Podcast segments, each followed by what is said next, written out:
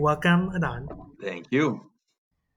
I want to start with where I start most of these conversations, and um, I'd love to hear about where you see yourself, um, sort of industry-wise, and for people like me who's like don't don't necessarily get your world and don't live in your world, what are things that are important that maybe we should care about? Uh, sure. So, I guess for for background, uh, I work as an investment banker at uh, Seale, which is a middle market, uh, you know, M and A type firm. We do typical M and A advisory work for large corporations, whether that's acquisitions, divestitures, joint ventures, that type of thing. I spend a little bit more time on deals that uh, have a uh, Latin American component, if you will, or a U.S. Uh, Hispanic component. So that's U.S. buyers, you know, doing stuff in Latin America, or Latin American companies buying or selling uh, or doing, you know, JVs in the U.S. And um, you know, what are the things? that what are the things that we're seeing now? Is just complete madness. I mean, if you I should have had a more kind of rational, decent answer a couple months ago. Right now, it, it's you know it's a little difficult to to answer that. Basically, everyone is uh, just seeing disaster happen. Uh, I think you know I get the sense that people are twiddling their thumbs, seeing their 401k just go to zero, and uh, same for deals, right? You know, deals are probably just being paused all across the board uh, and and everyone is just seems to be taking a, um, I guess like a wait and see approach, basically. This type of world. So I guess one question for you is did you always know you wanted to get into investment banking? Like, how did you end up there? How did I end up here? Um, that's a uh, long, long, long story, but I guess the um, the summary. I was a huge nerd uh, in college, or rather, I had this. this sorry, you hear my dog barking here. Um, the dog wants to be on the podcast too. yeah, he's gonna have he's gonna Move have a. Share the mic, Marvin. sorry for that. No, so I, I was I was this huge nerd back in school. I wanted to be an academic. Um, I was very much into grades, whatever, huge nerd and um, I was infatuated with the topic. I, I had I had the opportunity to study in Canada for a bit and had this uh, mentor, this, this, guy named Randall Morck. He's also a huge academic, and he had this class on on M and A and uh, how you know, but from an economic perspective or academic perspective, and kind of he explained how M and A affects uh, you know GDP and the relationship between mergers and bubbles. And uh, you know, I was a 20 something year old. I was absolutely in love with the uh, you know with with the content, and uh, that was you know I, I guess I spent like six months in Canada, uh, studied with him, and I went back to Mexico, and I was extremely uh, determined to to to do the same thing and be an academic on this field. So I I called the uh, I uh, called the the central bank of Mexico and, and say, hey, I want to kind of study this. I want a job. Uh, I want to study M and A and kind of the effect on the economy. And uh, I managed to get the uh, I guess the state governor of the central bank and on the phone, and he he laughed it off. He said like, sure. Um, you know, love your enthusiasm, love the attitude, keep it up there's absolutely nothing for you to study here. There's no data. That was it was like a little bit, you know, longer than a decade ago. So he was like, there's no deals anyway. You know, the, the stuff that you're seeing only happens in the developed world. So keep it up, right? And um, you know, I was a little dis- I, am still sort of astonished by the fact that you got him on. yeah, phone. no, I because you you know, you're a twenty something. Well, I mean, just put it into perspective, right? Mexico is a, lot, it's a much smaller country yes, but uh, but I got the guy on the phone and uh, and uh, and you know the guy. I, I thought at the time that the guy was like trying to give me like a nice response response. Um, so whatever, I was a little, you know, disillusioned. I went on, ended up getting a little job in uh, at PwC, PricewaterhouseCoopers, and begged them, begged them to uh, to give me a job in in in their M and A department. And uh, sure, right. What that resulted was that I was just basically, I was just warming up the bench. Like the the guy at the central bank said, there was absolutely no pipeline for anyone, including PwC. So I was just twiddling my thumbs then, and uh, so I continued looking, and uh, you know, went and interviewed, and this was probably like uh, early 2009 or late 2008, so in the middle of the crisis, and uh, the the current firm that I work for, they they were 10 years in the market. They were just venturing into Mexico. They were working for for some American firms doing uh, acquisitions in Mexico, and we were opening an office there. And I had a girlfriend living in, in where I was studying. I, I had I I was I had a life there, and and so I, you know, applied to this recruiting process. Went through the first kind of set of interviews, second set of interviews. By the third set of interviews, I met one of the partners, and the guy said like, "Hey, anybody told you that this job is in Washington?" So I was like, "Nope, absolutely no one." So so uh, that's how I ended up doing you know investment banking in Washington awesome. D.C. And uh, obviously this this girlfriend of mine ended up giving me the booth, and uh, that was it, right? that's how I ended up in, in investment banking. Yeah, and, and and it was funny because you know I really wanted to do M and A, but from an academic perspective, I was just I really wanted to do to do that type of work and you know the first kind of my first assignment uh, with with you know these guys and their, their practitioners right so we had this firm and we were trying we had a client that was looking to acquire this firm and i was you know so excited to run all my models and apply all the stuff that i learned and you know i go to him with all this you know fancy crazy excel files and this guy just looks at me and is like what's the matter with you like just just why are you giving me all these values just what what's EBITDA? A hundred? Great. Multiplied by eight. Boom. Purchase price. I was so sad, you know, with that. And uh, but no, I mean it made sense, right? I mean that that's basically kind of real life um, uh, or, or, how it happens. It's just a lot more practical than it is, you know, in, in the academic side of things.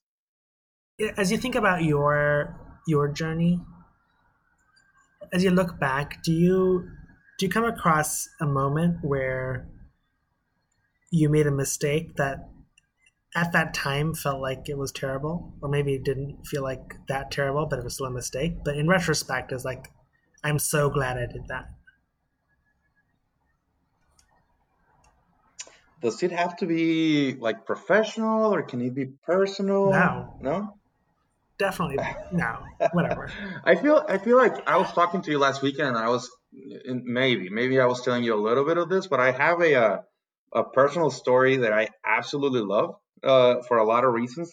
Um, not sure if I was. Well, I mean, I guess I'll start and you tell me if I tell you a little bit of this, a little bit about this, but um, you know, it is my favorite story. Just not it's it is a little spicy, but it was just very transformational uh, in my life, uh, and and kind of in a uh, nutshell basically.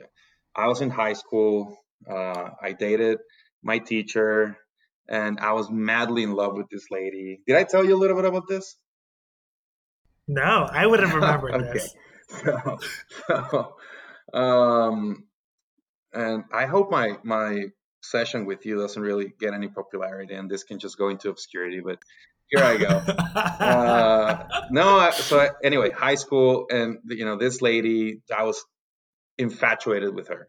Um, and to, to be to be honest, I say my teacher just to sound facetious, but in reality, she was she was high school staff, right? So she she was she was only 23 years old. I was 17, and uh, and whatever. She had a you know a few kind of like sub classes here and then, but nothing that you know relevant. And what was relevant is that she led some of the extracurricular activities. So she had this responsibility, and she, you know she will be there all afternoons, and she was deeply involved with this group of, um, you know, missionaries or Catholic young guys or whatever. So at the time, uh, I really wanted to impress her. I raised my hand to like, you know, be in everything she was leading, and I ended up getting very, very close to her and whatever. And because of the relationship I had with her and all the, you know, craziness that I definitely won't go into a podcast details, but basically with you know the the relationship I was able, able to you know create with her, I ended up uh, getting very involved with this uh, group. So what that led was that um, I got so much involved that I ended up uh, living as a missionary, as an actual permanent missionary for a full year. Uh, so I, I was living in. I had no idea. Really? Yeah.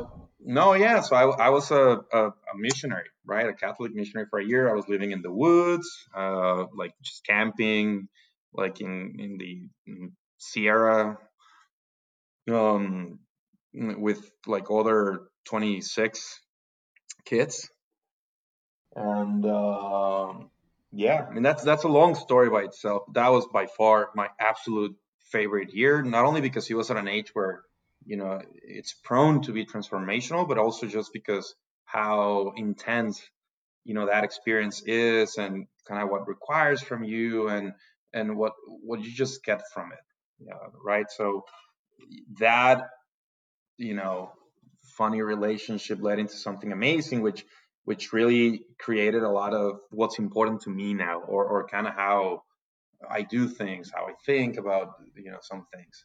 Whatever I got from from from the woods that year it was absolutely very powerful. That that's that's incredible. So it's like the obvious next question then is coming out of that year, what did you think of as what what were the lessons that you learned? Like if it reshaped you, what presumably sort of builds this architecture around which the rest of your actions, you know, are are are placed. Um, so talk about the the principles or you know that framework that you developed that year. Well, so um, I, I guess the most important lesson, which it's kind of funny that, that I say it in a podcast, but uh, the most important lesson that I got from that experience was that um, I um, started in this little group kind of for this girl because I wanted to I wanted the visibility. Uh, this was a Catholic school, so kind of those type of activities tended to be, you know, praise that or so i really wanted just just i i originally wanted the visibility right? And uh and and this girl ended up going through this experience where you know you're supposed to to be humble you're supposed to you know operate through silence love silence and and kind of feel god through silence and venerate silence silence is a huge thing despite how loud you think I am in real life. But uh, loud, you know, silence is is huge, right? And and I remember kind of the first few months of that experience, just working really hard, you know, just physically hard and mentally hard, and and you know, having communion with these people and and feeling so angry at myself because you know here I am raising my hand to you know be a little missionary and work with poor people out of visibility. Like it was so vain and or mundane and made me feel so so dumb in a way or, or embarrassed, right? So after that, uh, and and maybe someone told me at the time, but I, I, you know it's it's one little quote that I that I really um, try to abide to, and I don't know if it translates well, but it's basically that says that good deeds, you know, should be kept in silence, or I guess the good deeds that good deeds that are kept in silence count double, whereas good deeds that are bragged about, you know, count half.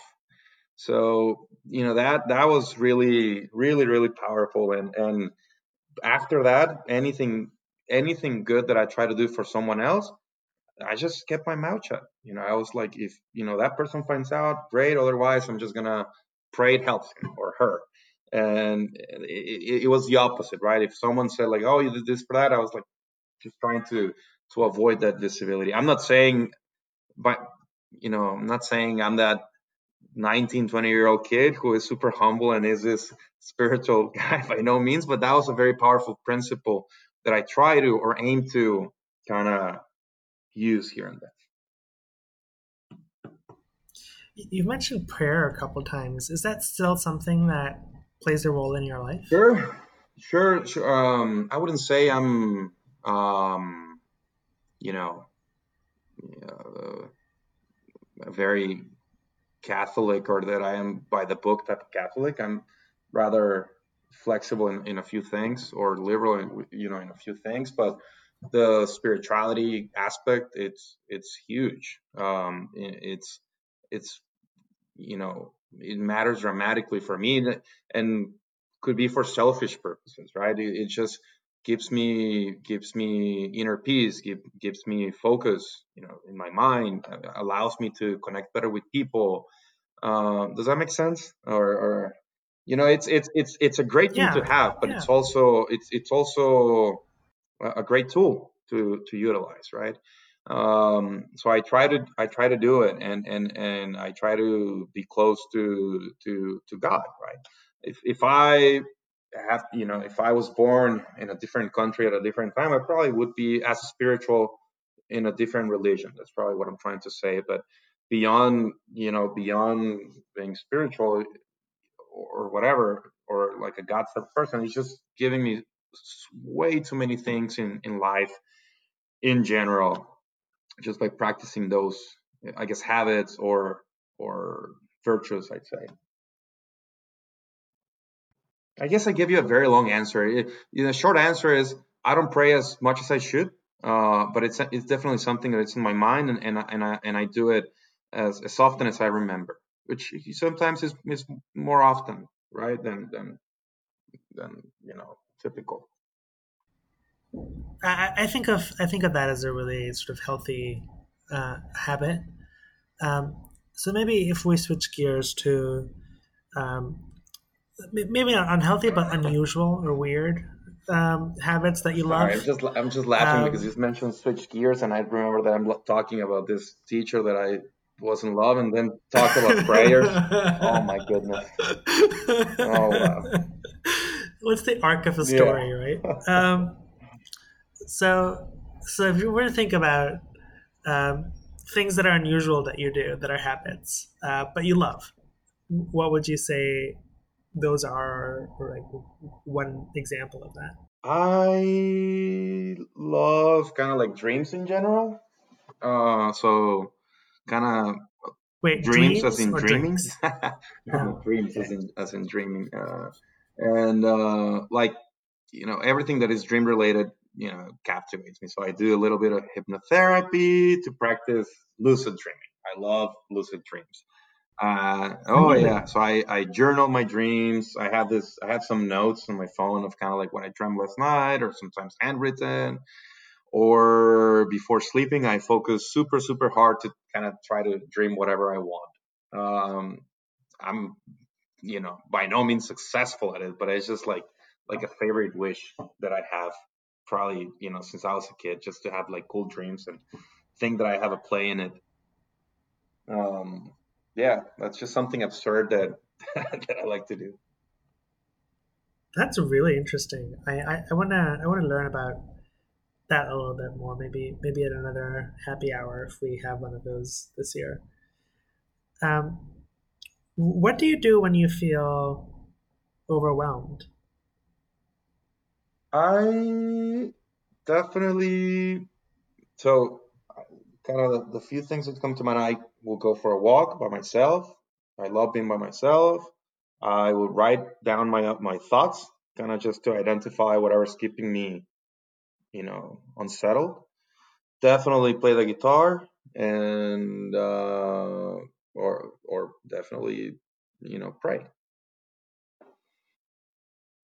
What do you do? Can can I ask you questions in your podcast, or that's just unilateral? I'll take a stab at it. Um, I think one of the tendencies that I notice in myself is that when I feel overwhelmed, I get migraines. Oh wow! And that's a reminder to myself that um, you know this is this is hit crazy level. And I used to treat it with like coffee and, and drugs, hmm and um, drugs isn't like over the counter stuff. Um, and, and now I've realized that the only way to get through that is to to make a list and actually just go through the work. And miraculously, the the thing just just goes away.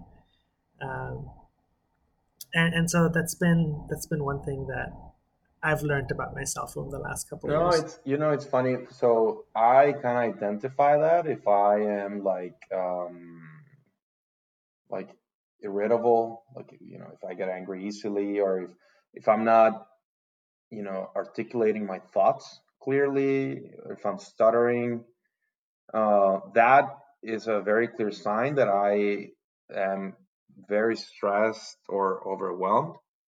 Um, and and yeah, definitely writing down my you know ri- ri- writing down my thoughts will be the first one. Um, Yeah, writing's got this weird sort of power. It's it's like very interesting. yep. yep. Um, a couple of final questions for you. One, if you think about the one thing that's changed over the last couple of years, and that's like at, at the core, so not just I started to dye my hair this, um, although I'm sure you don't dye your hair, but you know, like some, something that's not, not Oh my goodness, is that because I'm getting you know becoming bold? Actually, Well, Oh that, that would be more goodness. like some ball shaming. but but you but you know something that's that's a little bit uh, maybe a little bit deeper or sort of more more meaningful uh, in terms of change. What would that be? Oh, so kind of like you know new things that I've adopted that have made me better. Sure. Um, I want to say, um, I want to say, but I'm not sure if you know I'm being I'm being good at it. But I want to say the kind of letting go things, just not holding on to things or or uh, just not be so you know thin skin on, on a few things. Um, eh, it's something I've been working in. Um, but but I, I don't know. I mean, it's just I, I go back to this kind of writing down, you know, writing down has been really really helpful. I, I'd say over the past few years, I've I've done it a little bit more. If I feel unsettled or if I feel like something's bothering bothering me, you know, I, I revert to that. Uh, yeah, I also want to say, kind of practicing yoga. I've been doing a lot of yoga, but that's been over the past few months. I don't know if that will satisfy your question. Um, and definitely, I guess through this uh, program where we met, it's definitely reading. Uh, kind of just because of the how many flights I take here and then, just reading on airplanes has been something that is, I'd say, has improved my life dramatically. Hmm. So segue segues perfectly into my next question. Um, if you look at your reading list, what's on there and and why is it there? Reading list. Um, I have an unfinished book right now that halfway there. It's called King of Capital. Uh, very cool little book. It's sort of a, uh short uh, bio, or I guess you know, short chronicles of uh, Steve Schwarzman, the founder of Blackstone. Uh, very much unopened, uh, but it's all it's the immediate book on my list. It's Four Hour Body, as per Ma- Mario Morlaki's recommendation. And then I have a long list of books that um, they're sitting on my little wish list on Amazon or or just sitting on my bookshelf. Cool. There's a lot of stuff happening in the world right now that's not not happy. It's pretty crappy. Stock market tanked again. Schools shut down. So it's it's easy to get sucked into the, the doom and gloom. But if you think about if you step back and you think about things that make you hopeful for the world, um, in three or five years, what would you say those are? Oh my goodness! I mean, I, uh, first I'd say that uh, that uh, we should do all we can to, you know, apply long-termism. You know, it's this is just another little, you know, crisis or or event that uh, that you know in a few years from now we'll go back, you know, look back and and laugh at it. You know, every everything felt so gloomy in 2008, and you know, over over the years, all these crises and things we've had. I mean, it's it's just history at this point. So you know, we'll be fine. You know, it just sucks now. So not sure if this is a good answer, but uh, just kind of try to you know keep that perspective, um, and also just really try to not focus on the noise because there's just absolutely way too much noise about all this uh, unfortunate events. You know, I, I guess what every hour we're, we're getting blasted. You know, whether that's you know CorePower yoga or Northwestern or your building or you know Walmart. Everyone is just blasting you about everything that's happening, and obviously every time you open your bank account, you feel equally demoralized. So I'm not saying you should avoid bad news. You should take all the necessary precautions and be as healthy as you can and make sure you you know you adopt the regulations that are being enforced. But just do it, you know, focus on it once, once a day. Then you have, you know, what 16 hours the rest of the day to focus on everything else that matters. Uh, you know, like like sleep, like family, like friendships, like health. Uh, there's just so many other things other than coronavirus and you know whatever we have in savings. I don't know. I, I, I just I try not, not to panic because I, I bet you know a few years from now we'll we'll look back and say, oh my goodness, that was just crazy times. And uh, yeah, we should we should try to use that time productively. Easier said than done, but still. On that note, this has been such a treat. Thank you. Of course.